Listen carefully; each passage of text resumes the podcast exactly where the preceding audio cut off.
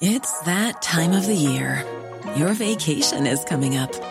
You can already hear the beach waves, feel the warm breeze, relax, and think about work. You really, really want it all to work out while you're away. Monday.com gives you and the team that peace of mind. When all work is on one platform and everyone's in sync, things just flow wherever you are. Tap the banner to go to Monday.com. I'm Sandra, and I'm just the professional your small business was looking for. But you didn't hire me because you didn't use LinkedIn jobs. LinkedIn has professionals you can't find anywhere else, including those who aren't actively looking for a new job but might be open to the perfect role, like me.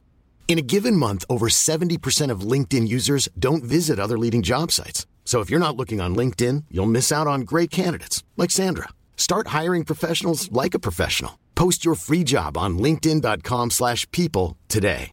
Hey Dave. Yeah, Randy. Since we founded Bombas, we've always said our socks, underwear and t-shirts are super soft. Any new ideas? Maybe sublimely soft. Or disgustingly cozy. Wait, what? I got it. Bombas. Absurdly comfortable essentials for yourself And for those facing homelessness. because one purchased equals one donated. Wow, did we just write an ad? Yes. Bombas. Big comfort for everyone. Go to bombas.com slash ACAST and use code ACAST for 20% off your first purchase.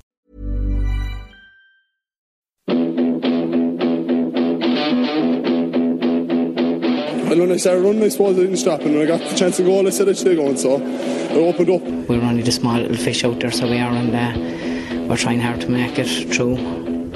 But it's hard to get the breaks when you're the smaller fish. Because I love this county so much, you know. And it's just I'm delighted that the lads the lads did it for the people of Waterford today because like I, I'm heart I'm heartbroken.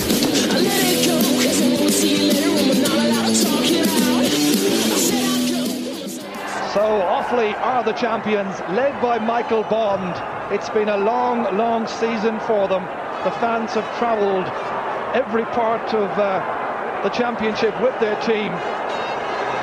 And the side that got beaten in the Leinster final have come good in the final of the All Ireland itself. So there you go, Ger Canning. The side that were beaten in the Leinster final have come good in the All Ireland, and it's not just coming good in the All Ireland. It's their journey back to the All Ireland, Brian. I suppose it's like I mean that Leinster final loss just kicked off a whole lot of uh, a series of incredible stories throughout that summer. as Hubert Rigney said, we we came in through the back door, but we're going out through the front. Um, yeah, brilliant line from Hubert. A man, a, very few words, but uh, he spoke very well that, that day when he received the cup. That was Um, the first ever backdoor win. Obviously, it was the first ever All Leinster All Ireland final. We had an All Munster one the year before. Yeah, it was amazing that when they did bring in that qualifier system, you know, only in 1997, that we saw an all Munster final in 97, all Leinster in 98. Um, you know, it looked like Munster was so dominant, but uh, it was amazing kind of way, just the way it turned out. But as you said, from the Leinster final to whatever five or six weeks thereafter was just crazy, you know, from Babs Keating um, being given the road, strong leadership from Brendan Ward as county chairman. Uh, Johnny Pilkington, you know, came out in an interview and, uh, you know, didn't spare Babs and and and, and fairness to Brendan Ward, he, he backed him, um, you know, and then Well, he was right. came in. He was right, I suppose, not to spare Babs. Like, I mean, Babs washed his hands of any responsibility from losing. It was almost uh, Mourinho-esque. He says, "My job is to teach and show them what to do, but it appears to be falling on deaf ears. I'm not being listened to. Like Christ Almighty, how how did he expect that to go down?" And the problem was is that the players weren't over enamoured towards Babs because he didn't do very little in terms of coaching or um, or, or anything hands on in terms of the sessions. There was a, a famous rumor going around that Babs spent more time practicing his chipping on uh, on the the um, the grass bank in O'Connor Park than he did actually watching the training sessions. So, you know, you can see why the players probably and the likes of Johnny came out very strongly against it because they they weren't happy with the overall setup. Um, it just wasn't a good fit. Babs Keating coming in, you know, taking over Offaly. And then Michael Bond came in and nobody knew who he was, um, least of all the players. And, you know, Michael obviously was a principal in, in Loughrea and, and well respected um, in those parts of the world, but not, not very well known on, on the greater hurling landscape. And, um, you know, the players said when he came in the first night in train session, they didn't know, they had no idea uh, anything about him, but he came in, he was soft spoken, but very, very positive, and you know the players speak very, very warmly about him from that regard. And you know, by all accounts, they trained um, five nights a week for for two or three weeks. Um, not not overly arduous training sessions, but just working on their first touch and working on their their skill and, and bringing that back to the fore. And I think that was one of the things that, that Michael Bond uh, focused on was was reminding these players that they were a hell of a good team and, and some serious hurlers in, in, in the midst and just probably re, reinvigorating them and, and getting that confidence back into their hurling. And, you know, this stuttered over Antrim, but um, against Clare the first day, it didn't look like, you know, they were at the races. Clare looked very dominant, but a, late rally kind of got Offaly back into that game. Again, the semi, the, the replay, um, the second game, Clare were were quite dominant for most of that game. A bit of a you know a rally again in the second half, but nowhere near enough. And it looked like Clare were, were going to see out that game until that, you know, fierce unfortunate moment for for Jimmy Cooney because yeah. you know it it you know you do feel from him. He, he was a great hurling man and you know, he never left again after that. He never left again, and you, would you know? Well, he actually was. Um, he was actually marking my dad in 1981 at Ireland, and I didn't realise that till many years later. And you know, he he, he was a, a fierce, genuine man. And you know, I've heard a, a, a podcast since where you know they spoke about the abuse he got from from people, you know, from yeah. Offaly and and from Clare and wider hurling public, and they had to put their phone in private, and you know that that was sad times when you hear that type of things for for what's only a game of hurling, and you know he didn't want to pull that up early, it's just a, a genuine mistake, but you know it led to what a, a circumstances you know, the, the invasion onto the pitch by all the Offaly supporters. I was there well, myself well, coming down out of the Cusack stand. Oh, and don't worry, we're going to get to that in a minute because I want to go in chronological order. Because before we got to those Clare games, there was a whole lot of shit kicking off in Munster where Waterford and Clare drew the Munster final and then decided to kill each other in the replay. Yeah, absolute mayhem. And, you know, look, Nan and uh, his management team, you know, Tony Considine and Mike Mack, they'd picked out the Waterford, you know, Gerald McCarthy and the selectors, they're like they'd won each. They were ready to go. Yeah, to going to fight line. Them, like yeah. you know, they were going to go fighting if it needs to be. Let alone the players. so you can imagine how ramped up the players were. And sure, look, Colin Lynch just lost the plot. He was in a haze there for about thirty seconds. He sw- swung every such sort of way, and he hit everyone. Clare men, Waterford men, everything. The referee was lucky he was out of the way. Um, he got know, all three lads. He got Tony Browne, I think it was Queally, and he hit Ollie Baker across the ankles as well. Like it was mad stuff. it was mental. But uh, you know, the fallout from that obviously because you know the the lies upon lies from a Clare perspective about Colin Lynch and the you know the where his granny dying and then having to come out and say his granny didn't die. And you know he obviously faced a, a, a subsequent ban and so did Ger Loughnane and Brian Lohan was sent off. So he was suspended as well. So it was just it was just mental. All the talking yeah. points that year. It really was a, like a glorious year. Oh, it was an un- unbelievable summer and a beautiful, beautiful weather. All these games were going on in sunshine. Well, maybe not the Waterford Clare one, but Loughnane said going into that replay. I've, reading this quote quote's just crazy stuff. Like, like I've played intercounty for a long time. He said it, it was like going to war you just didn't care what was going to happen to yourself individually. It was the only time I ever understood how soldiers could go out into battle and not be afraid of dying. I was like, what planet is Loughnane on? Like, I mean, like this was in his book. It's unbelievable, isn't it? I, I suppose it gives an insight into the into Ger's mindset at the time. Look, he was hugely driven, and just I suppose that that first day something had triggered in him, you know, and, and probably something was said that just yeah. like a red rag to the bull, and there was just no way that that was going to happen the second day, and there was well, no one going says. Yeah, Loughnane says that one of the Waterford players called one of the Clare players a, a wife beater or something like that. Now, you know, that's his side of a story, and this is what he was uh, saying that they were going out to avenge this the second day or something on those lines. Yeah, and look, I suppose like any, uh, you don't know the truth in that, as you said. It there's one side of it, but like any good manager um, or or good leader, they will find a cause and they will hold in on it, and they will, you know, make sure that it's at the forefront of the, of the players when they're going out the next day. We've all been in dressing rooms where that's some lad said or someone said this about, you know, one of your star players or about the team in general um, and you just phone in it, and that just becomes the drum that you beat for you know the week leading up to the game. So, um, whether it was said or not, you can ima- you can imagine them doing it all right. Yeah, and then Loughnane obviously went crazy about Colin Lynch, like you touched on that. His suspension, he got suspended for three months, so he was gone um, for all the Offaly games. Loughnane did his best to try and get him off. Like, you know, the reality is he was swinging like a wild man in the throw in of the replay. That's an iconic moment in GAA where he's letting Tony Browne have it. And it's not really his form, Colin Lynch, to be like that. But, like, I mean, he was acting like a mad man possessed. And the referee went over to talk to Loughnane and as he went over to talk Loughnane, Lynch started lettering into Tony Browne. Tony Browne puts his hands up, going, What the hell is going on here? Tony Browne didn't have any interest in this. No, it just, yeah, again, like Colin was just, the head was gone. It was as simple as that. Like it was just, Yeah, the head was gone, yeah. You know, it wasn't even, that, that isn't war. That's just, you know, just gone. Red mist has taken over you. And to hell with the consequences, you'll deal with them after because he just was possessed, as you said. Yeah, no, it definitely were. So let's go back then. You obviously mentioned the first replay.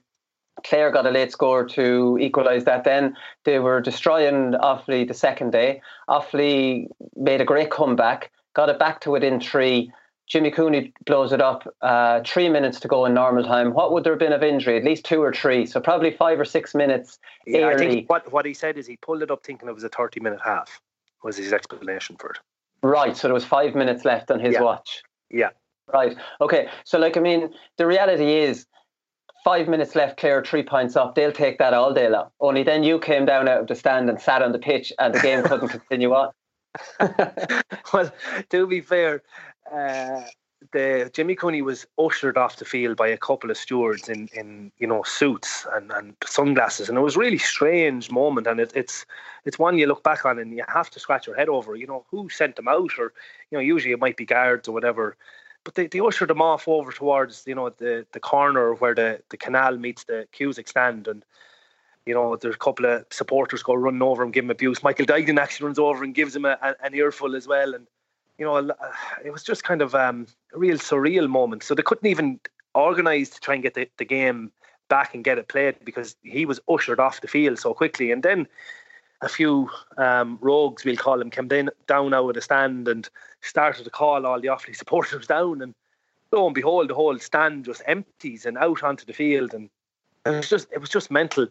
Um, you know, every Offaly person that could possibly be there went out on the field that day and sat on the field and just called on, on you know, some sort of action. Eventually, actually, Brendan Ward, I think it was, uh, as chairman, had to go up into the Hogan stand where you present the cup and, and you know talk to the Offaly people and say, you know, calling them.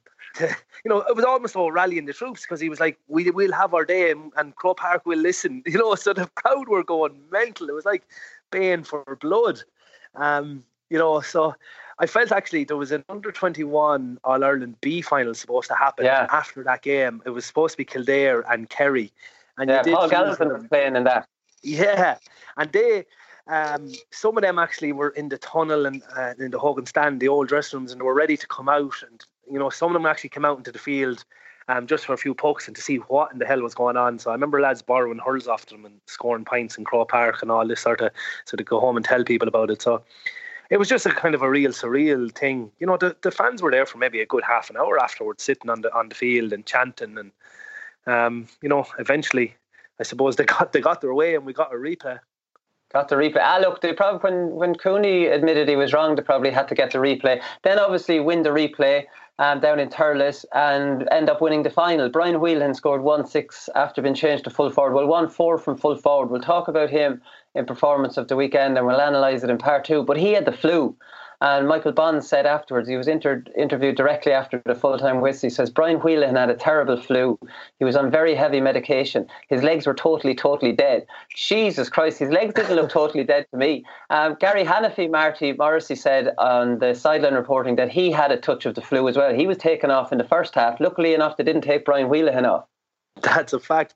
They were quick enough to move Mo half um, half back as well because Brian McEvoy started well um, and, and sniped a couple of points off him and had a wide and you know he hurled really really well. But just before Brian was moved out wing back, he he stopped the ball on the line. You know, PJ Delaney had pulled the ball down. Um, it was a crossfield ball from Ken O'Shea. He was in the top of the right, and uh, Peter Lane did really well controlled and pulled on it. And it was Brian Whelan that was on the line stopping a certain goal.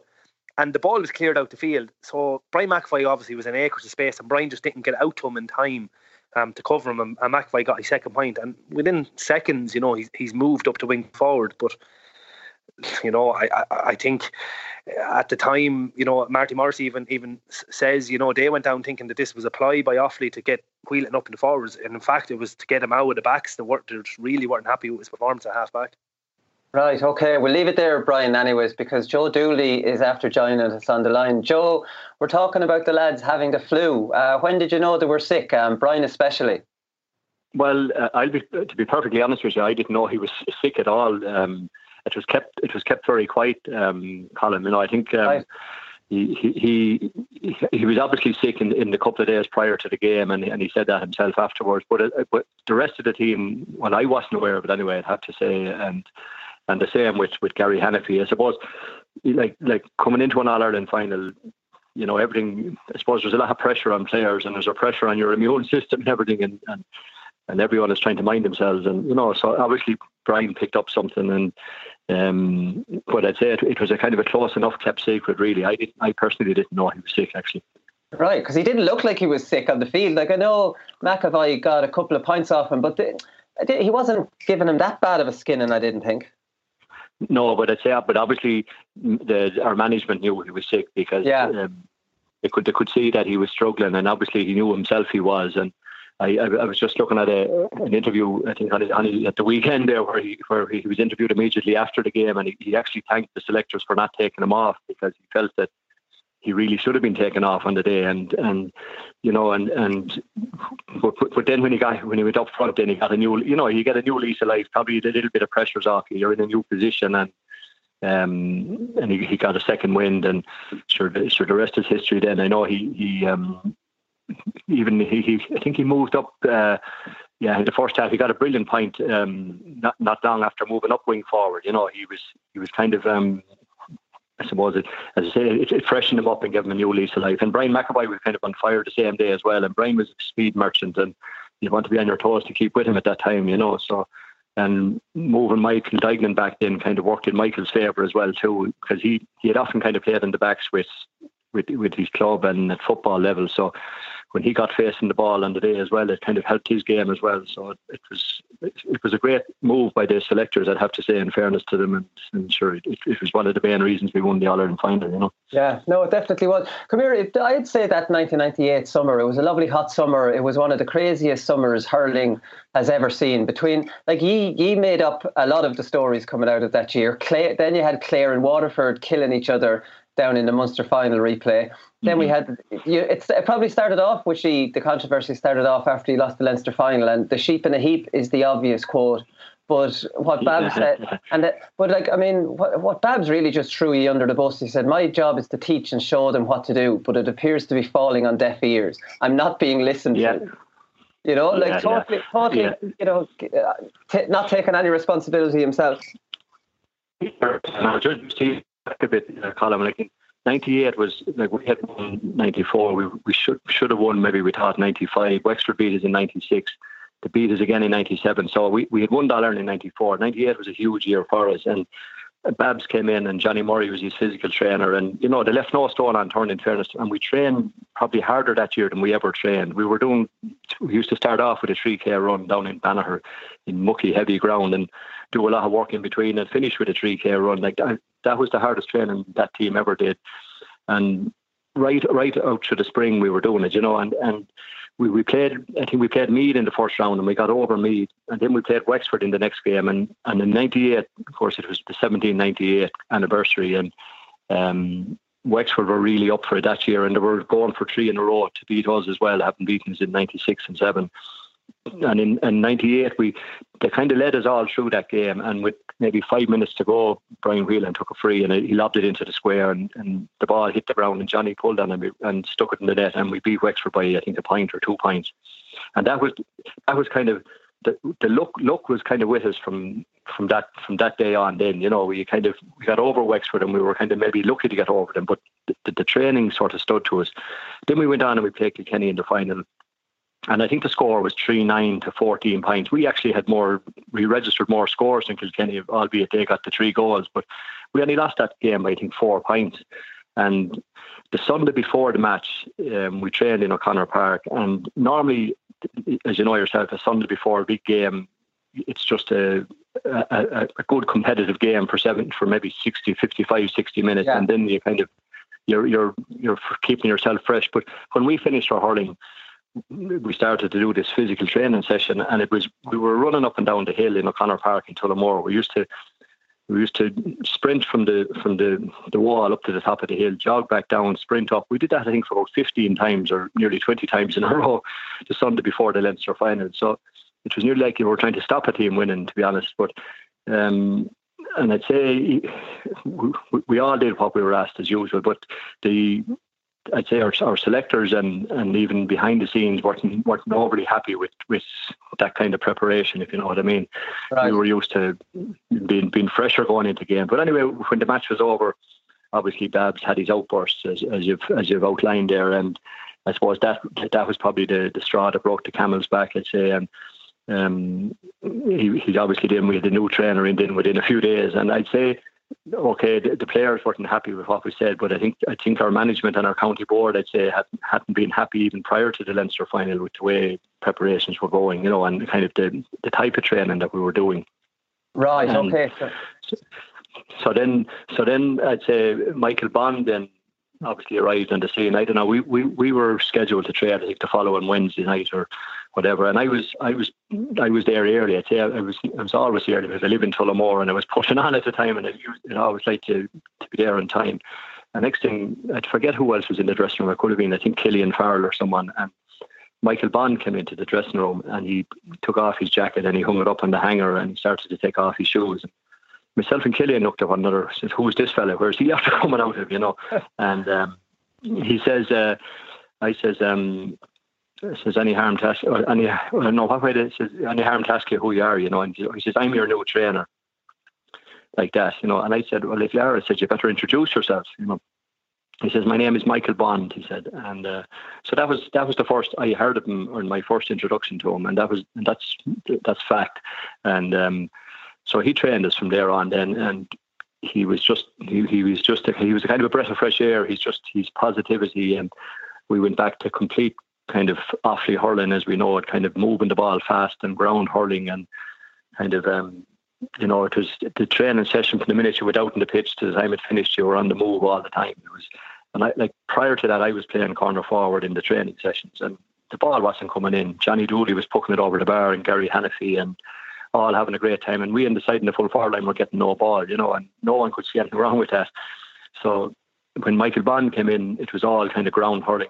Well, for the first three or four, the way tongue was hanging out, the ball was coming every minute, and you were trying to get out first to it. And you know, it was just like I'd say my own personal fitness levels would have went way up, kind of in in the space of um, a couple of weeks. But and he also upped the training levels. We went from kind of maybe three nights a week up to we were doing kind of five and six nights a week. We did several consecutive nights, and it was all ball work and all moving the ball quick, and it was kind of what what we had been used to anyway under Eamon Cregan and.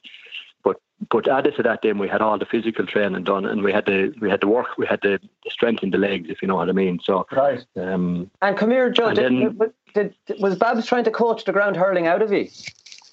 Well, he, he just he was he was it just wasn't his style. Like you know, he was kind of more into carrying it and you know that that kind of um, possession hurling, I suppose you right. call it. And he, I don't think it was.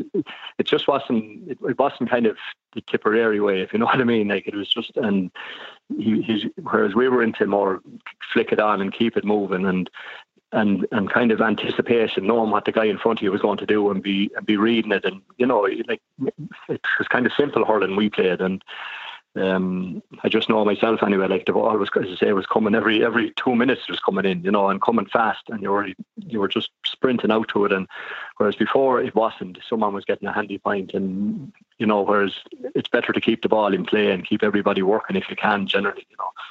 And um, but then, as I say, Michael Bond came in, and we we we went down to play Kilkenny about maybe a week after the the Leinster final, or ten days. He was after it was his first. His like when we were only after playing Kilkenny. I think it was for some. Yeah, it was in Nolan Park anyway. That, that was a mad thing to do. I was reading that they hammered you in a challenge.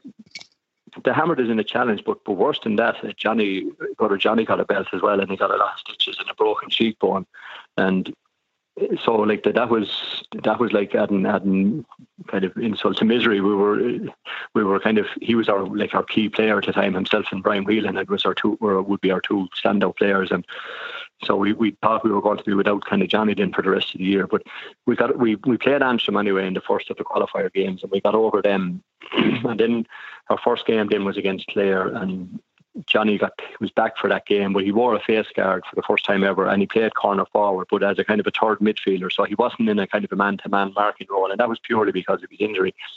But like Clare, in the meantime, Clare had been playing Waterford in the Munster Championship, and you know they were hopping off one another down there, and then you had the whole Ger Loughnane affair and and all of that, and the, the sendings off, and the, and the Colin Lynch suspension, and all of that was kind of happening in Munster uh, at the same time. So, like, I suppose the pressure was kind of off us, and we were coming in under the radar a little bit. But we knew ourselves we were we were enjoying our hurling, and we were starting things were starting to come right for us. And we sort of said, right, we'll have a right cut off Clare. You know, like we've nothing to lose here. And then the first day we played them in Croke Park, we, we, we should have beaten them. Like they got a they got a point free in the last puck of the game to level the game, and um, but then in the second, the second replay then was the was the following Saturday week. It was after the Omagh bombing, and Clare Clare hit the ground running that day. In fairness to them, we our, our bus got held up in traffic coming across the city on the Saturday, and it just we, we, we only had about fifteen or twenty minutes in the dressing room before we got out in the pitch. It was just rushed, and Clare had hit hit the ground running that day, and uh, I think they were up by maybe ten or twelve points at one stage in the match. There were ten, um, yeah, there were ten up at half time, and then you started coming back. were ten up at half time, and uh, yeah, and I think they might even have got the first score the second half. But but at half time, the selectors made a lot of switches. They they kind of um, a of positional switches, and they brought in the Billy came on at halftime as well, and they just we kind of maybe finished that match with a stronger team than we started it, and we got back into the game. Geordie got a great goal, and then Billy scored a goal, and we, you know, Johnny Pilkin got a great point. We were, we, I suppose, we were all chipping in. The next thing we had it back to three points, and Jimmy Cooney blew up early. And um, like at the time, I didn't realise that he had blown early. But in fairness to um, some of the players, I think Michael Duignan in particular, and even Martin Hanamy knew that he had blown up early. So maybe they were spending time looking up at the clock whereas we were trying to win matches. But, but but anyway, but in fairness to them, they were they they they um they got on to Jimmy Cooney straight away, and of course everybody went mad in the stand as well, and of course that led in obviously to the supporters and the sit-in and the field and all of that. So.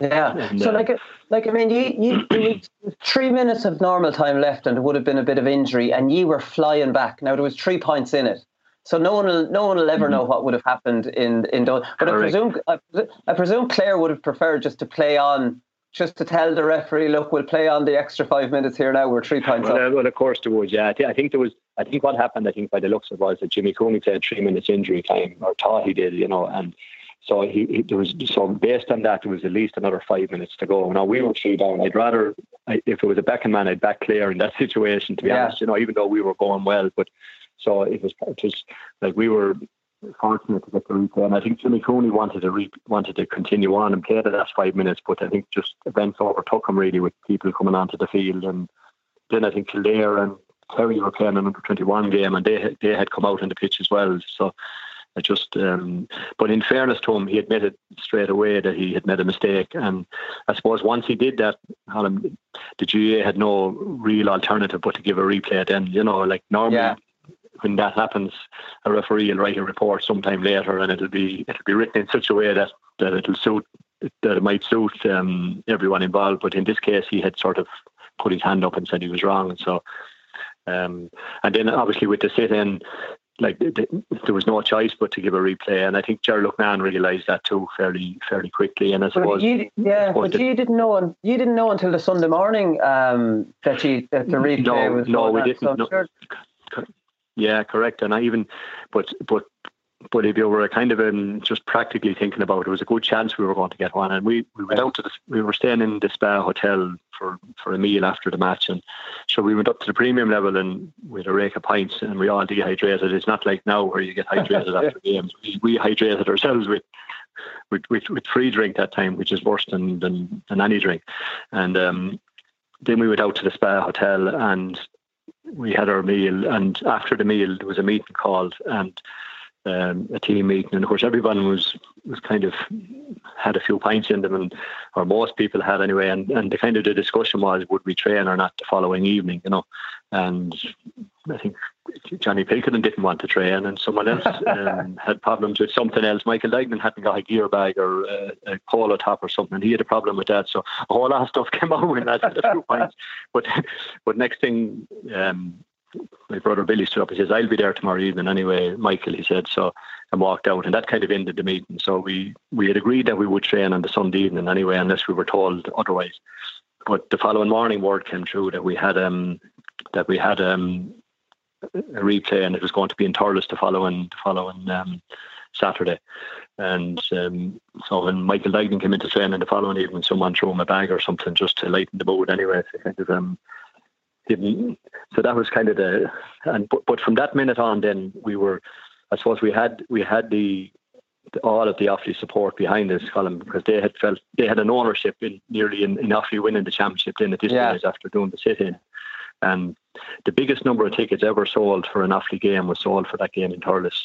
Um, um, I think Christy Todd, the secretary at the time, said we sold something around 15,000 tickets for that match in Thurles. Jesus. And, and even you know, going into Thurles on on that Saturday, like we were in we were in Hayes' hotel before the game, which which was wasn't probably a great move. When the hotel when the bus drove into into the square in Thurles, it was absolutely packed. It was like as if there was a concert or, something on, and everyone was banging the side of the bus. This was on just on the way to the to the hotel for a cup of tea and a sandwich before the game, and but we were we had been we had gone down to Thurles that the Wednesday of that week for a puck around, and you know, the, the mood was good with everybody. You know, we, had, we were after playing the two games against Clare and we were still in the championship and everyone was behind us. And um, I suppose we were getting stronger as well too. Like say, John Troy had been injured and Johnny Pilkington was kind of carrying a bit of an injury as well. And you know, Billy was back in the team. We were just we were kind of getting better with every match as well, to be honest. And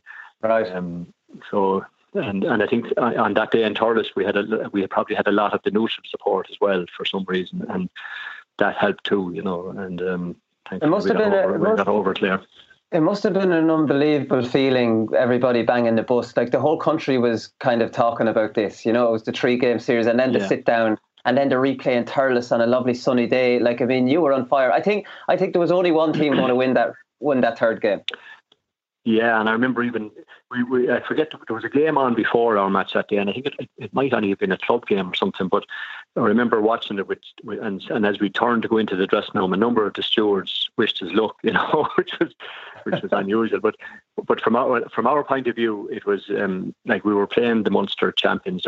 And fairness, Clare had a brilliant team. That there were double Munster champions, and there were also All Ireland champions. And to for for us to go down and say beat to beat a Munster team in as Munster champions in their own backyard was probably the first time it was ever done by a Leinster team, and it was there was you know it was it was a sweet picture for us, and it kind of made up in some way for '95 as well, you know. So we kind of um, so it was kind of I suppose all square between ourselves and Clare after that game, and um, and even like on the day, Colin, like we won by three points, but we were we had a bit of luck as well. Like in fairness, Stephen Byrne made a couple of brilliant saves before the finish as well, and if any of those shots had gone in, you know, like anytime you win in All Ireland, you have to have luck. And like we had it that year, we had it when Johnny scored a goal against Wexford. I suppose we had it with the with the Michael Bond coming in, and then with the you know in Thurles as well, and with Jimmy Cooney blowing up early. There was a number of different factors that, that yeah. helped us to win that All Ireland. But but but the main thing was we had trained harder than we did any other year, and we lots of good hurlers. We had hurlers good enough to win in All Ireland. And, there was ones we didn't win, like we lost in '95, you know, by the skin of our teeth, and we won in '94. Then you have to have luck to win, you know, and that's the bottom line. And I played in '85 in Galway. Galway had a goal in the second half. The ball went in over the line and hopped back out, and but there was no cameras that time or, or Hawkeye or anything like that. Thanks be to God, and we, we held out to win that day as well.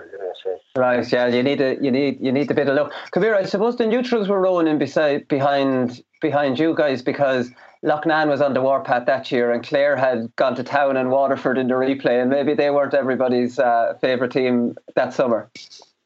Yeah, like as a friend of mine said, but Clare went from being the most the most popular team in Ireland to being the most unpopular within nearly two years for some reason. You know, it was just the and a lot of it was kind of to do with that. Um, I suppose the I suppose the Gerald Loughnane thing and the Waterford games and that they didn't come out well out of that. But um, so that's the, that's the way it goes. I suppose you know, like when we when we played Clare in in '95. Um, every county in Ireland was shouting for Clare, you know, and that's yeah. that's sport, you know, and um, and and and that probably got Clare over the line that day as well. I, I never forget the roar when they came out in the field in '95. You know, they had they seemed to have everybody shouting for them. Whereas in in '98, it was the, the tables had turned. You know, and um, so that's the way. Sure. Um, and so we were delighted to get through. And I suppose once we beat Clare, it, it was brilliant. But it, it, the, jo- the job wasn't finished. We still had to go on and beat Kilkenny and. And luckily enough, the game was only two weeks later, so we didn't have much time for any kind of um, for, for too much back clapping or anything. So we were back training fairly quickly, I think, on the Monday Tuesday night, and we probably had a media night, and then we were nearly we were nearly up to game time then. So and um, so the final then, you know, was was it, it, we were back against Kilkenny, who we played in the Leinster final. But in during all that time, I think they only had the one game, whereas we had the Antrim game, and we had three games against Clare. We had four games to their one, and we were a, a much improved team from the Leinster final. And um, I suppose that's kind of the way it panned out in the final, you know. Yeah, your names are your names are written on it. I'd say so. You're the only man yeah. in Offaly with three All Ireland titles. Sure, uh, surely the '98. No, surely the '90. Go on. Yeah, the, Jim Troy has three as well now, but Jim. Oh, Jim Troy has it. Yeah, three. He has indeed. Yeah, yeah. Jim played, Jim was a sub in '81 and he played in '94 and um, he played in '85 as well. Yeah. All right. Okay. Okay. I don't know. I don't know where I got that one wrong, but surely '98 was the sweetest one when you take everything into account. Yeah, well, yeah, I, I, um, at the weekend there, Annie, I, I looked at the 85 All Ireland. It's amazing with this COVID uh, virus, you're starting to look at things that you, would nearly never look at. and that was a great win back that day as well. And but 94 was obviously very sweet, you know, with, with myself and Billy and Johnny playing on the forward line. It was kind of a unique thing and very sweet for my mother and father, especially, you know, like the um, but for me, I suppose '98 for me personally would have been the the one I got the most satisfaction out of. Um, you know, it was just it, we played eight games. Um, you know, it was the ups and up and down of the year, like to beat Clare in Thurles, to beat Kilkenny in the final as well. You know, like um, so it's just it was just and like if you, even if you go to the look at the final column, it was, you know, we, we had luck that day as well. Like we, we deserved our win. We were deserving winners and we won by six points and we could have won by more. But um, like Joe Earty got a brilliant goal and set up another one as well for Brian Reed. Yeah. You know, like he was, and and Brian getting sick and moving up and playing so well up in the forward line, and Michael Dyke being, you know, settled in and did a great job at wing back. So it kind of just when when it's your turn, it's your turn. You know that sort of way, and um, and it all it all helps. You know, so um, no, 98 probably would be the one that would, um, like we played, we played double the amount of games we played in 94 or 85. So in that year alone. So.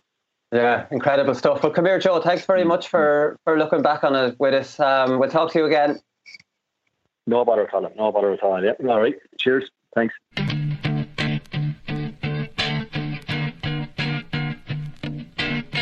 Yeah, well, I'm glad you brought that up now because there's no such thing as a media ban. We don't have a media ban. Ah, you do? No, we don't. Um, but, but you didn't let Shamey talk at a at a Hurley launch one day. Yeah, but hold on a second now. He was at a Hurley launch. You know.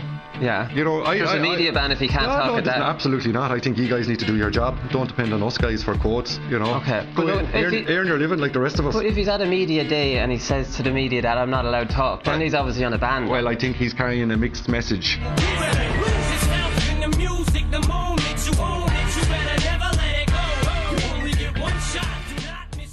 So Offaly 216, Kilkenny 113. Um, this was a killing. It was interesting, Brian. Kilkenny won the toss and decided to go against the wind in the first half, and they were two points up at half time. So I'm sure they would have been very, very, very happy going in at half time, even though Offaly probably got the nicer scores in the first half. Yeah, they did, and and Charlie Carter's goal, you know, things looked ominous for Offaly, you know, at that stage because you know Offaly had had started brightly. Um, they looked like they were going okay, but then Charlie got a goal, and you know Kilkenny obviously were renowned for scoring goals, and um, Carter looked to be at his best and, and, and sniped that goal. He actually, when he rose it, it looked like he'd made a mistake because he, he, he, didn't bring it into his hand, but it just fell lovely to him on his left hand side, and he whipped on it, leaving Stephen Byrne no chance. Well, I was going to ask you about. I was going to ask you about that. He tried to rise it, or did he try to get it up off the ground to get a bounce on it so he could pull on it better, or am I overthinking that? Um, I'd say he tried to raise it into his hand. Yeah, right. The way the way the way it worked, obviously, he it, it just you know it bounced lovely and, and he whipped on it. But yeah, to me, it looked like he tried to raise up his hand. But I know I, I know what you're trying to say. Um, but you know, it did look like you know Kilkenny, as you said, had done enough with the wind. But you know, the wind was even in the first half. I I did it. I did strike me that it seemed to be swirling because it it looked like Offaly had it, and then it might look the flags were going the other way. And then Marty, or I think it was Ger Canning, said, um, you know, at the start second half, it looked like the wind had turned around and, changed, favoured yeah. Offaly again. So it clearly did with the flags in the Cusack stand side where the camera was looking into. So um, maybe it was just a, a little bit of luck on Offaly's perspective, but it did look to be kind of a hard win to judge that particular day.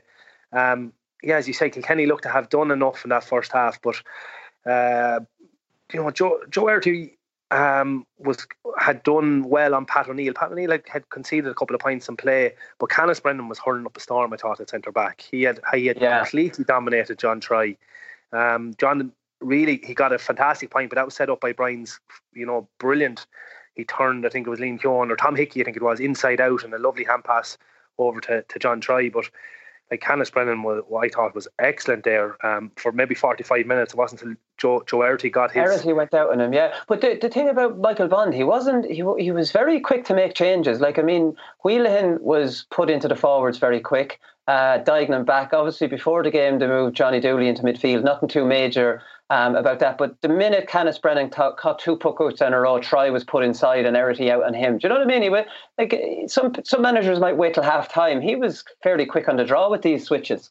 And he was, and like Gary Hanniffy was lifted as well, you know, and they brought in Paddy Mulhare and Paddy. It, it, it took a, took a while to get into the game, but he had a big influence in that second half by dropping deep, uh, in particular. Yeah, he dropped, you know, what nearly modern day half forwards are doing. He, he he struggled to keep his feet um, at times, but you know, he won a lot of ball and won a lot of hard ball, and you know, just kept the ball moving a huge amount. And Michael Kavanagh had started really well in Gary Hanniffy, but his influence faded as the game progressed, and. Uh, you know, Paddy Mulhare did quite well from that perspective. So you're right. The, Michael Bond did really well from, from that perspective. Um, the probably the, the one loser of all the switches was Joe Dooley because he started really brightly, got a couple of Yeah.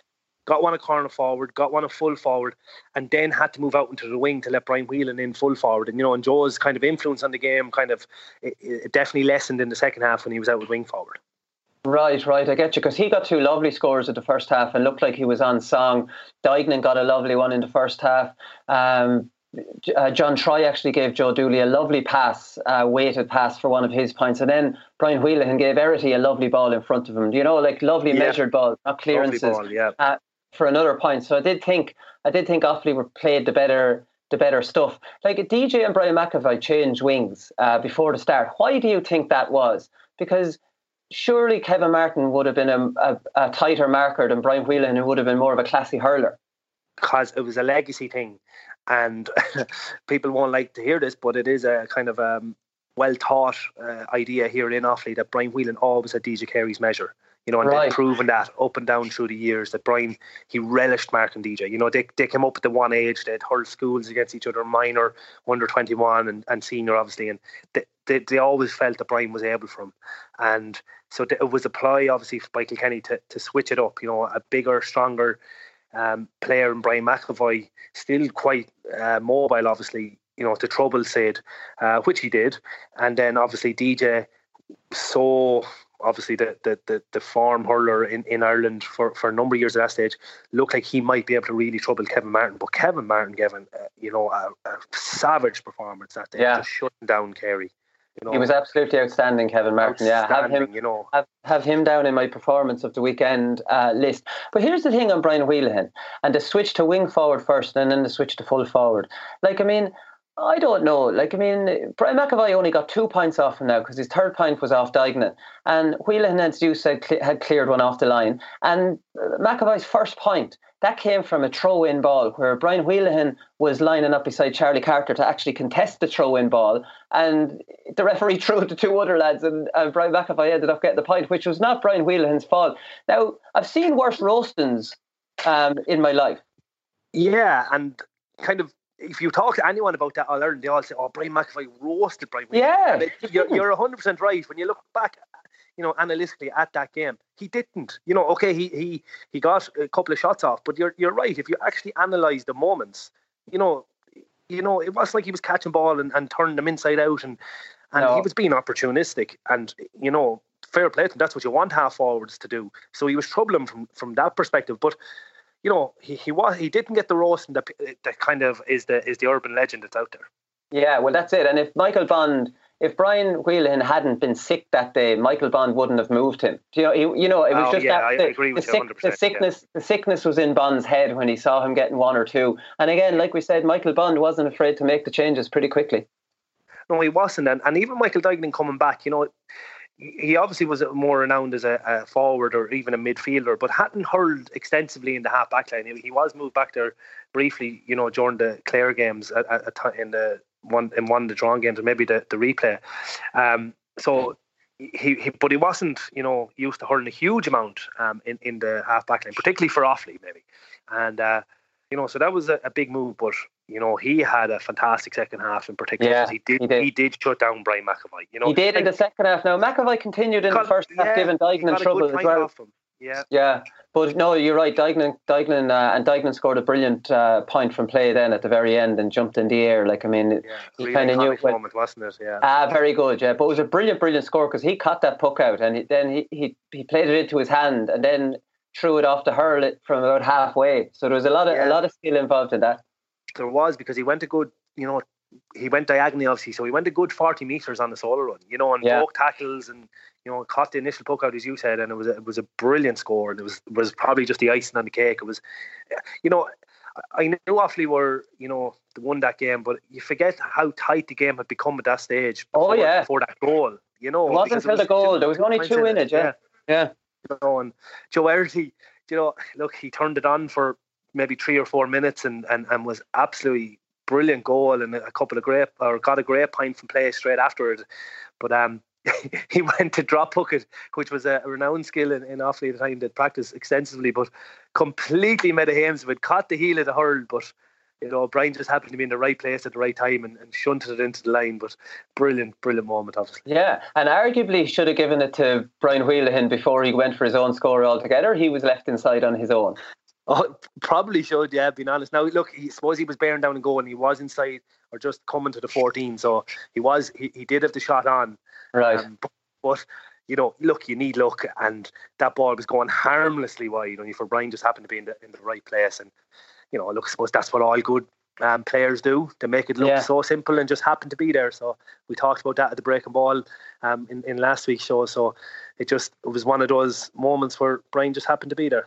Yeah, no, there's no doubt. Like, I mean, Errity, you're right, in the second half, he arguably had as big an impact as Brian Whelahan in that second half because at a really crucial stage, he got the goal and then followed it up with a point and made the other goal. Was there an element of barging about his goal? I don't want to, I don't want to, uh, I don't want to rain on any parades here, uh, Brian, but like, I mean, he just ran straight into Keown, I think, the Kilkenny Kilkenny Yeah. wing back. Um, and on, on another day, you could arguably say he just ran straight at him. Yeah, he oh he definitely did, but I suppose that was it was probably the way the game was played a lot more at the time. You know, once once I think he didn't knock over Keown, I think that was Yeah. the big thing. You know, he he it looked just more like the two of them stood each other up, and you know it was an attempted drop hook as well. I don't know if he actually got the, the drop on it, but he he caught it just at at the ground anyway, and was a brilliant finish. But uh, Joe Dermody probably would have been a little bit disappointed because you know there was a great angle where the, where it's coming from in the goal, and Joe Dermody has his hand in the post and he, he keeps it he keeps tight to that post, but almost too tight because if he had been you know ta ta- took another yard to his right, he possibly could have covered that shot into the bottom corner. You know. Yeah, no, I probably flew past them fairly quick. There was a great moment in the second half from an Offaly point of view. I think Offaly defenders were outstanding in the second half. Kilkenny were very disappointing, but there was a, a moment with Offaly where they swarmed DJ um, out of it. He couldn't get a shot off. It was Kevin Martin and a few more around him. And then it broke out to Charlie Carter, and Simon Whelan blocked him down. And then I think he blocked him down a second time, or Kevin Martin blocked down twice. And then Simon yeah. Whelan blocked down Charlie Carter that was when Offaly's tail started getting up, and you're almost like, geez, Kilkenny. Uh, uh, you see, again, you're coming off Offaly coming through this incredible championship, and Offaly only need a, a small spark, you know, to say, or Kilkenny to go, geez, their names really are on this. Yeah, and that was a really iconic moment you're you're actually talking about there because the crowd you could hear them yeah. really respond to it as well. And you're right, like the, the forced DJ back, three of them, I think it was Kevin Keenan and maybe Hubert Rigney and Kevin Martin, he said, and they forced him back. And then it came out to Carter and it looked like he was gonna get a score, kind of what Kilkenny always do, you know, they, they take the pressure and they still score and Simon with a brilliant block down and you know he, he ended up kicking it out over the ground but or out over the line but and then from the next play on as well, DJ breaks inside and, you know, a brilliant hand pass across, but Brian McEvoy hits it wide and, you know, goes harmlessly wide. And he's just kind of got a sense there that, you know, Offaly were they were doing it right there, you know, that they were the, that hunting and packs, it was relentless and it was just what, what you needed it to be. Um, you know, at the time, and Simon had a, a had a fierce habit of uh, kneeling on the ball. Um, and he got away with it because he was so small. And back then it wasn't a free; it was just a throw in. So, he, right. you know, it, it, was a great thing to be doing at the time. You know, he exploited a, a little thing in, in, the rule book where he just, you know, if it fell near his feet at all, and he, he, knew he was under pressure, get down over it, and you know, then it got a, you know, a throw in allowed all the backs to reset. So, um, you know, he was he was tigerish from, from that perspective, but. Uh, you know, Offaly did defend very, very stoutly in that second half, and it wasn't probably until that that penalty, which in hindsight was a brilliant penalty to give away from Martin Hanamy. It'd have been a straight red nowadays. You know, he pulled the helmet clean off Peter's leg. Oh my God! Yeah, could have know, pulled the head off him. Pull, you know, that's a real dangerous one, obviously, but. Uh, he did what he needed to do, you know, because it, it, probably would have been a certain goal if it had been play on. And you know, I thought Brian Whelan came back um, from full forward to, to go on the go line. On the line. yeah.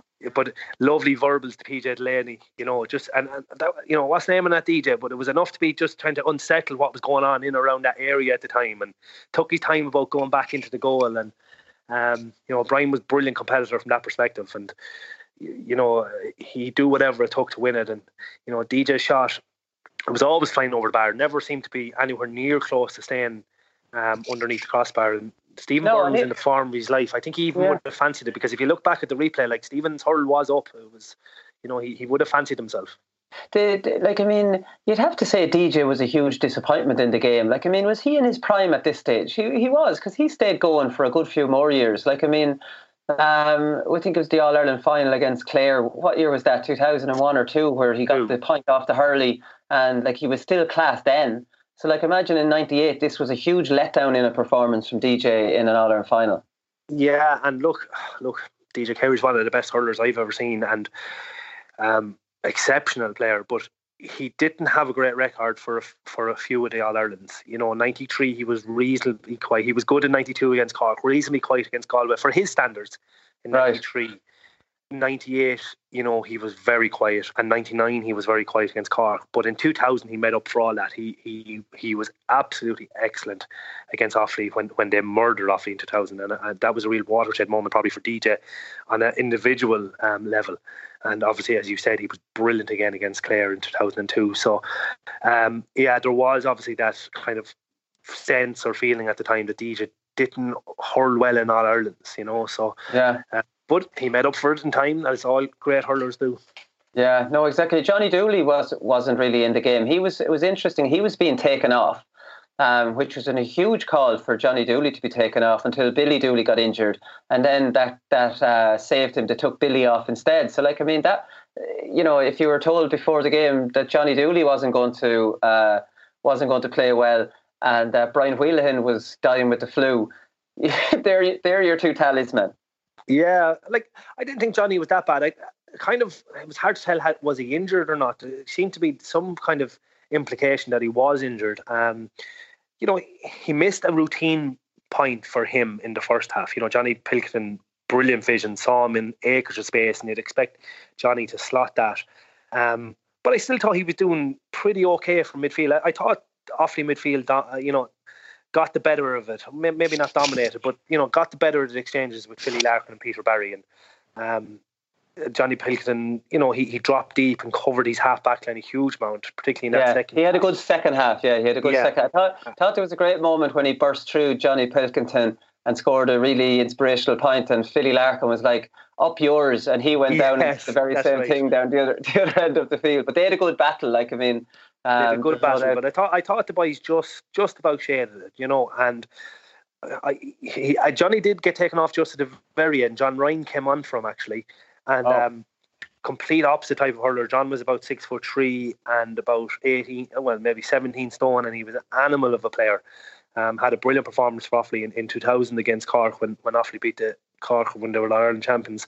But um, John, um, he actually won the breaking ball, which led to the very last goal. So it's amazing how these small things can have a bearing on the game. He he offloaded it to Joe Joerty, who ran through that, you know, had that drop up that, that ended up with Brian finishing to net. So, um, you know, Johnny, he wasn't probably at, at his best. He was moved to midfield, and you know, interestingly, he was taken off the freeze that year then as well because you know John Troy started on him in that All Ireland. He missed a routine one in that in that uh, second half, and you seen him point straight away. The minute, the second he he, he missed it, he, he was pointing to Brian Heelan, was in full forward. Brian, you know, you take the freeze because, you know, I think that was he spoke volumes for John too. He he, he realised that, you know, it was it was a chore to hit the freeze that day, which Yeah, you know, that he- that can he- happen. You know, Yeah, he had two wides at the start of the second half. One was from play, and one was from that's right. From a a simple free. chance from play, yeah, Yeah. off his left.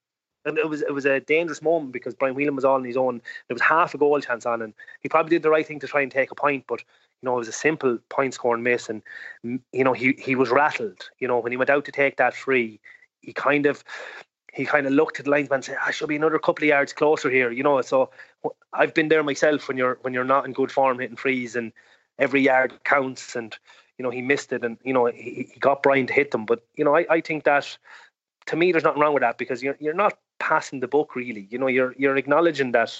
Um, you know, you- you're forcing it, and it is better if someone else takes up the mantle. And look, Brian Whelan, there was no one better to, to take it up than him. You know. No, he actually he, he gave him to Brian Whelahan, and but he took one more after that because Whelahan With was actually yeah, fouled. his ankle yeah. was stepped on, yeah, and he took he took that. That was an unmissable one, anyways. But uh, yeah, we'll mention Brian Whelahan. We'll come back with performance of the weekend, and we'll talk a, a little bit more about him.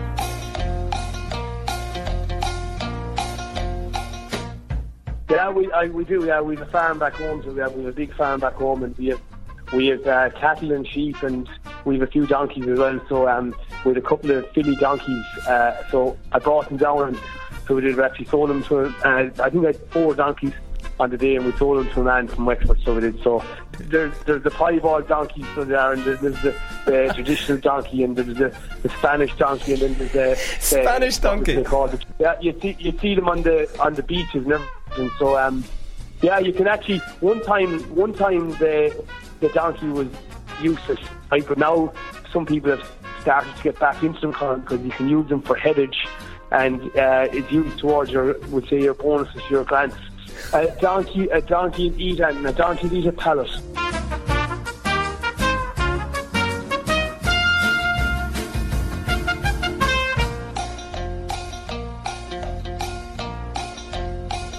Okay, performance of the weekend, and look, let's cut to the chase here. We know who's going to win this, but we'll run through players who played well um, in the game as well. We'll start with Brian Whelahan, who is the winner. We're going to announce the winner at the very start because he was, Not it was, hard.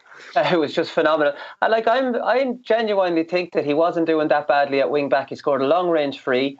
He had put in that lovely ball into Errity and he cleared the ball off the off the goal line. Like I mean, I, know this is Brian Whelahan, but for a lot of players, you'd be starting in All Ireland fairly well at that stage. Now McEvoy had sniped him for one point. Then I said the other one from the throw in that wasn't his fault, and maybe he got out ahead of him, maybe one or two other balls. But like I mean, I wouldn't go so far as say he was getting roasted at all. Then he went to wing forward and he got two points, or he got a, a lovely point from play, and he played full forward, Brian, like a full forward. Like his point from the sideline from John Troy, it was a he made, he turned there like he was going to go off his left and then came back, or he's going to, yeah, he was going to go off his Yeah. right and then turn back around his left side. Like that's textbook uh, number fourteen play.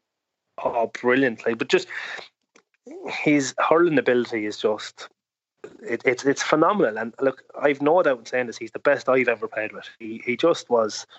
Um, brilliant. He was so fast. You know, people don't appreciate how fast he was because um, he had that kind of languid style. He just kind of looked to be just moving in slow motion. I suppose as all great players, you know, um, do. But and looked to have so much time on the ball. But he was he was lightning fast, and that's why he was able to mark the likes of DJ and these players because he was able to stay into them and cover huge ground. As you said, when he went up into the forward line, he was just so fleet footed. He turned on a sixpence. Yeah. For that point in the first half, he did the same with his sidestep of Tom Hickey to set up John Troy, and he, I just thought the point he got in the second half, where you know he he looked to go on his left and just swung it back around and and threw two defenders one way and just you know opened it up to loads of space and slotted it over on his right side. I just thought that was one of those moments where you just go, "Oh my god!" You know, it's just beautiful to watch. Um, yeah, I I just he, he's exceptional. Honestly, I, I can't I can't stress that enough. You know. Uh, and the ball stuck to him too. Like I mean, he won two frees then in the second half on top of his one six. Now he took one of them, you know, but Troy took the other. Like I was saying, the second free he won, like that was just a dribbly ball along the ground that he slid out to, and, and you know it stuck to him, and he was fouled. So like I mean, it was an all round brilliant, brilliant performance. And like I don't know, like was he wasted as a wing back when you see him playing like that? Um, look, he obviously progressed as years went on. He progressed up up into the forwards and and um, particularly for Birr, uh, hurled a bit up there for Offaly and went up full forward on occasion. Hurled once for midfield for Offaly as well. But he was just he was the best halfback in the game for for a number yeah. of years, and he's just his performances in in in the big games were, were second to none. He has a a crazy statistics um, where he's been man of the match, and I think it's I could be wrong. There's something like six out of eight All Irelands or something like this. It's just phenomenal now.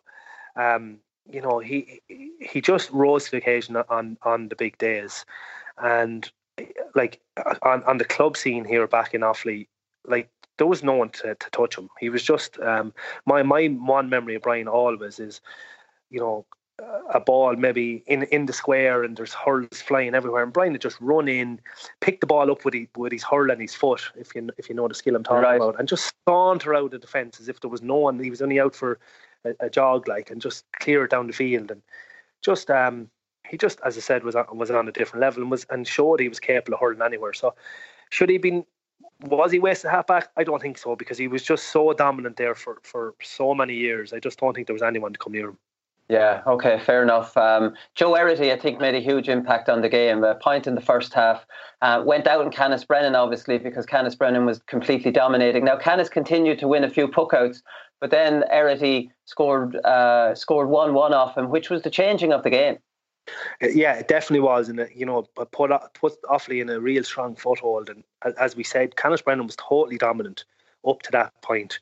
Um, you know, Joe had gone out on him, but hadn't had much luck off him um, but got the goal. And then after the point afterward was was a brilliant, brilliant point. Yeah, brilliant. Yeah, off left a, a break off a pucker.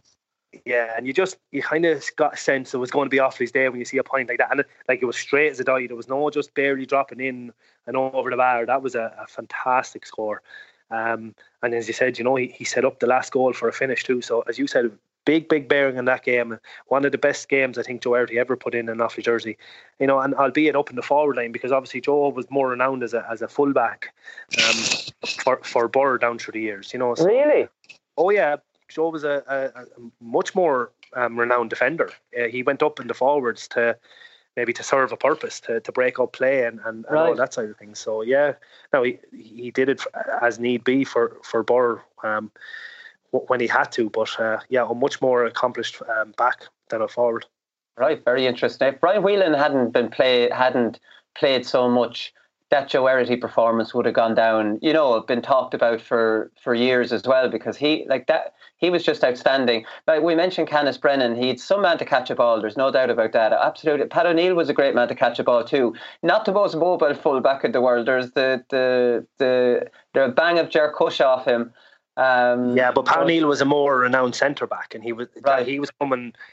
You know, wasn't very mobile, was, was, he? No, and you see, he was pushed back into full back that year, so that was probably he was a square peg in a round hole. He was a much more happier playing centre back. He was a a brilliant hurler for Cairns and Kilkenny down to the years at centre back, and was much happier there. Um, you know, and just was, was prepared to do whatever it took. But he was sniped for, when you look back in that game analytically as well, he was sniped for quite a number of points because Doherty yeah. got one off him in the first half, so too did Joe Dooley, and then obviously Brian got a couple in the second half, and the goal for finish was, was wasn't much he could do about that goal. So, um, but he, was, he Pat O'Neill wasn't interested in marking. Like he was great to catch no. a ball that came in and clear it, but he was there for the taking as a as uh, you know uh, as a fullback because he he didn't look like he could get around the field at all. No, and look, he was probably coming towards the end of his career anyway. So, and, and as I said, he was much more at home playing centre back, where he probably would have hurled a, a much freer or looser role where he, you know, sat in the pocket and, and hit ball. And, you know, you seen him come out to hit 65 there at one stage. He was a brilliant long range free taker as well. And even in the first half, actually, DJ won a free himself when he came to centre forward and turned around and, and showed the ball back to Pat O'Neill. But it was probably too far for Pat to come out um, from full back to hit it at that particular stage. So DJ ended up hitting it himself and hitting it wide. So um, that'll show you just the regard that the likes of DJ. He was obviously the same club mate as Pat O'Neill, um, Young Ireland's Gowran. So um, it just shows the high regard that he had for the likes of Pat O'Neill. Yeah, no, exactly. We mentioned Kevin Martin. He never gave DJ a sniff, and DJ was moved around all sorts of uh, positions. But it was the first half, I suppose, where he completely blotted DJ out. And if Kilkenny thought they were going to move him, move DJ across, see, I would have had in my head, you'd know it obviously a lot better than me that Kevin Martin would be a much better fella to spoil a lad than Brian Whelahan, who you'd want to do a bit more hurling. I didn't know the record Brian had over DJ, but they were they were definitely barking up the wrong tree, thinking putting DJ over and Kevin Martin, he was going to he was going to make hay. Yeah, would you see? I suppose they would have looked at it, and of the half back line, they would have thought that Kevin was the weakest link. But lo and behold, they were backing up the wrong tree, as you said, with that one, because Kevin was also an All Star '94, a brilliant hurler, strong, very you know he's tall, strong in the air, very yeah. fast also. You know, um, so you know, he, he just probably wasn't on the same level as Brian Whelahan, but who was? So, you know, yeah. we were saying he was the lesser of the three. It, it wasn't saying much, you know, because it was a brilliant half back line for Offaly because Hubert Rigney he was tough as nails at centre back. You know, he was a real old school centre back. But uh, noticeably for Offaly in that second half, did some brilliant flicks. You know, last gaps defending, you might call it, but just at the right time. Kevin Martin did it, Kevin Kinahan did it, just as someone might be looking to go past them or, or flick a ball by them. They just got the flick on it at the right time. Um, it was brilliant sticksmanship, I thought, from Offaly. Yeah, no, it definitely was. I, I, like, I mean, Brian McEvoy deserves a mention for the first half, but his second half performance uh, just ruined it on himself. Like, I mean, he three bad second half wides, wasn't really in the game. You're right, Duignan got on top of him, and I'm not sure does he even deserve a performance of the weekend nomination. It, there's not too many Kilkenny players putting their hands up for these nominations other than Canice Brennan. No, I, I, I think you're right. Being honest, um, you know they, they didn't hurl anywhere near the level probably that they were capable of. You see, so and almost it was kind of fate that off Offaly were going to win that after the you know the, the the matches they were after playing against Clare, and then obviously Kilkenny had you know beaten Offaly comprehensively in that Leinster final and probably felt they had it over Offaly at that particular case. But, you know, Offaly just totally dominated in, in most facets of the game. But still, Kilkenny hung in there and, you know, Offaly struggled to put them away. Yeah. Um, you know, but you're right. Not too many of them hurled much more than a, a six or a seven out of ten when you when you go back and analyse their performances. And it, like I mean, when you think about it, it, it, it is a rare game in that you could pick loads of awfully good performances.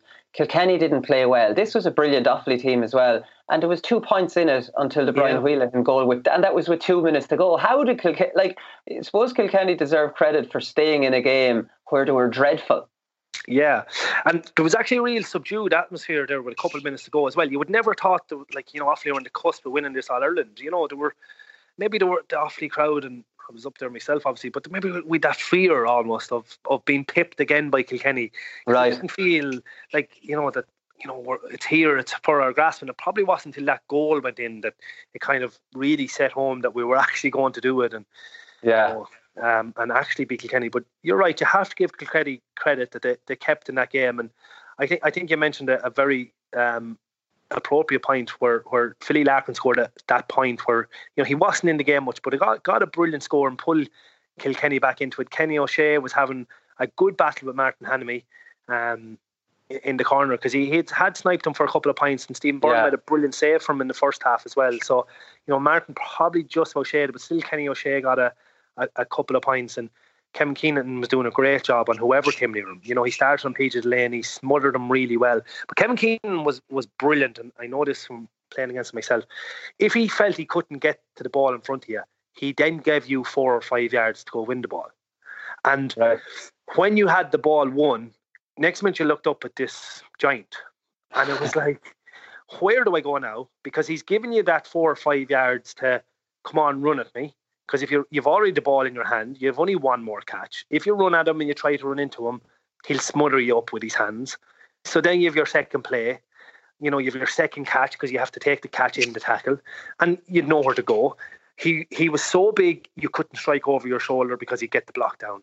So he he really had it down to a T in terms of his defending from that perspective. And uh, if he realised he, he wasn't going to win it, he just he let you win it. So it it, it might strike people that you know, oh, he was lagging behind. He wasn't. He knew exactly what he was doing there. Right, okay, that's interesting. Right, I suppose other mentions, Duignan, Pilkington in the second half, especially Simon Whelahan, even though Charlie got a goal off him, um, that was there was an element of luck to that. Well, it was from a, a monster puck out actually against the wind. If that was against the wind, it landed maybe on the on the the twenty one. I thought Simon Whelahan was very good. Ah, you could name a good few awfully awfully players uh, that played that played outstanding or that played very well.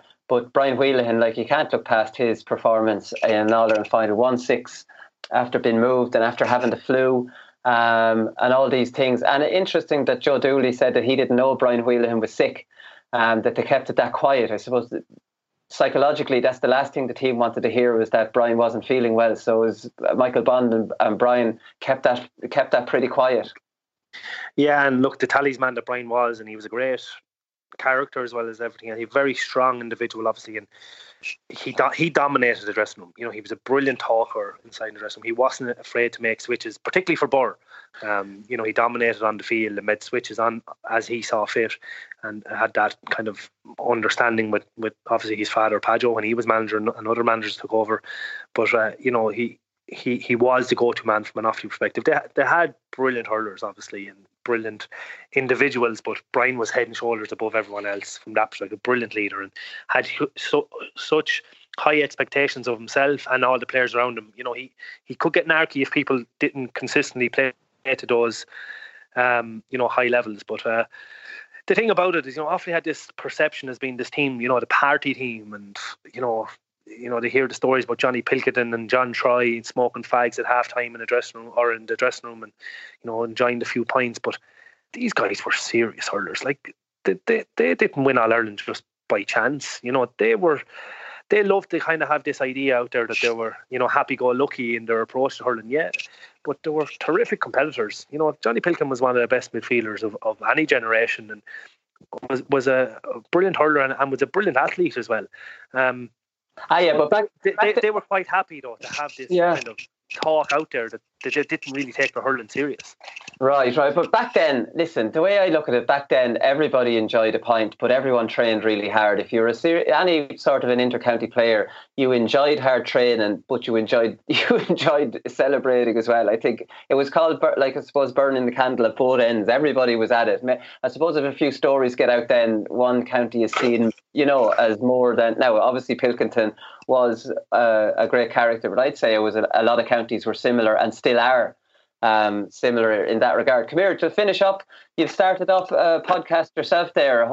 You're not a competitor of the GAA hurling show, anyways. More of a, a complimentary podcast, I'd say, right? exactly, Wooly. Thanks very much. Yeah, no, I started up a, a hurler's life, a pure hobby from my perspective. Um, just interviewing past hurlers, you know, some of the greats of the game, and we John Mullane on the other day, and we've Anthony Daly and Jackie Tyrrell to come up, and um, no, just great bit of chat and talking about some of their regrets and best managers they played under and you know they picked the best six they ever played with and one from each line. So great hurling chat. You know that's all I wanted from it. Was you know as I said it's a hobby for me and I love talking about hurling and what better to talk some of the players maybe that I played against or maybe some of the managers that I came up against. So you know it's just just enjoyment from my perspective brilliant stuff so what gave us the name of it again a hurler's life a hurler's life. Okay, so get subscribing to a hurler's life. But the GAA hurling show first. It has to be. Uh, it has uh, to be. Yeah. All right, Brian. Great stuff. Thanks very much for today. I'm going, to, I'm, going, I'm going to leave you with uh, one of the all-time classic GAA songs. Um, considering Offaly uh, won the All Ireland this year. When the ball's in the sky in Croke Park in July, that's Joe When the ball's in the air, who's that man in the square? That's Joe What a boy, pride and joy of Offaly. He's in gold, white and green from the fields of Clareen. That's Dooley. And when I started running, I suppose I didn't stop. And when I got the chance to go, I said I'd stay going. So I opened up. We're only the small little fish out there, so we are, and uh, we're trying hard to make it through. But it's hard to get the breaks when you're the smaller fish. Because I love this county so much, you know. And it's just I'm delighted that the lads the lads did it for the people of Waterford today because like I, I'm heart I'm heartbroken.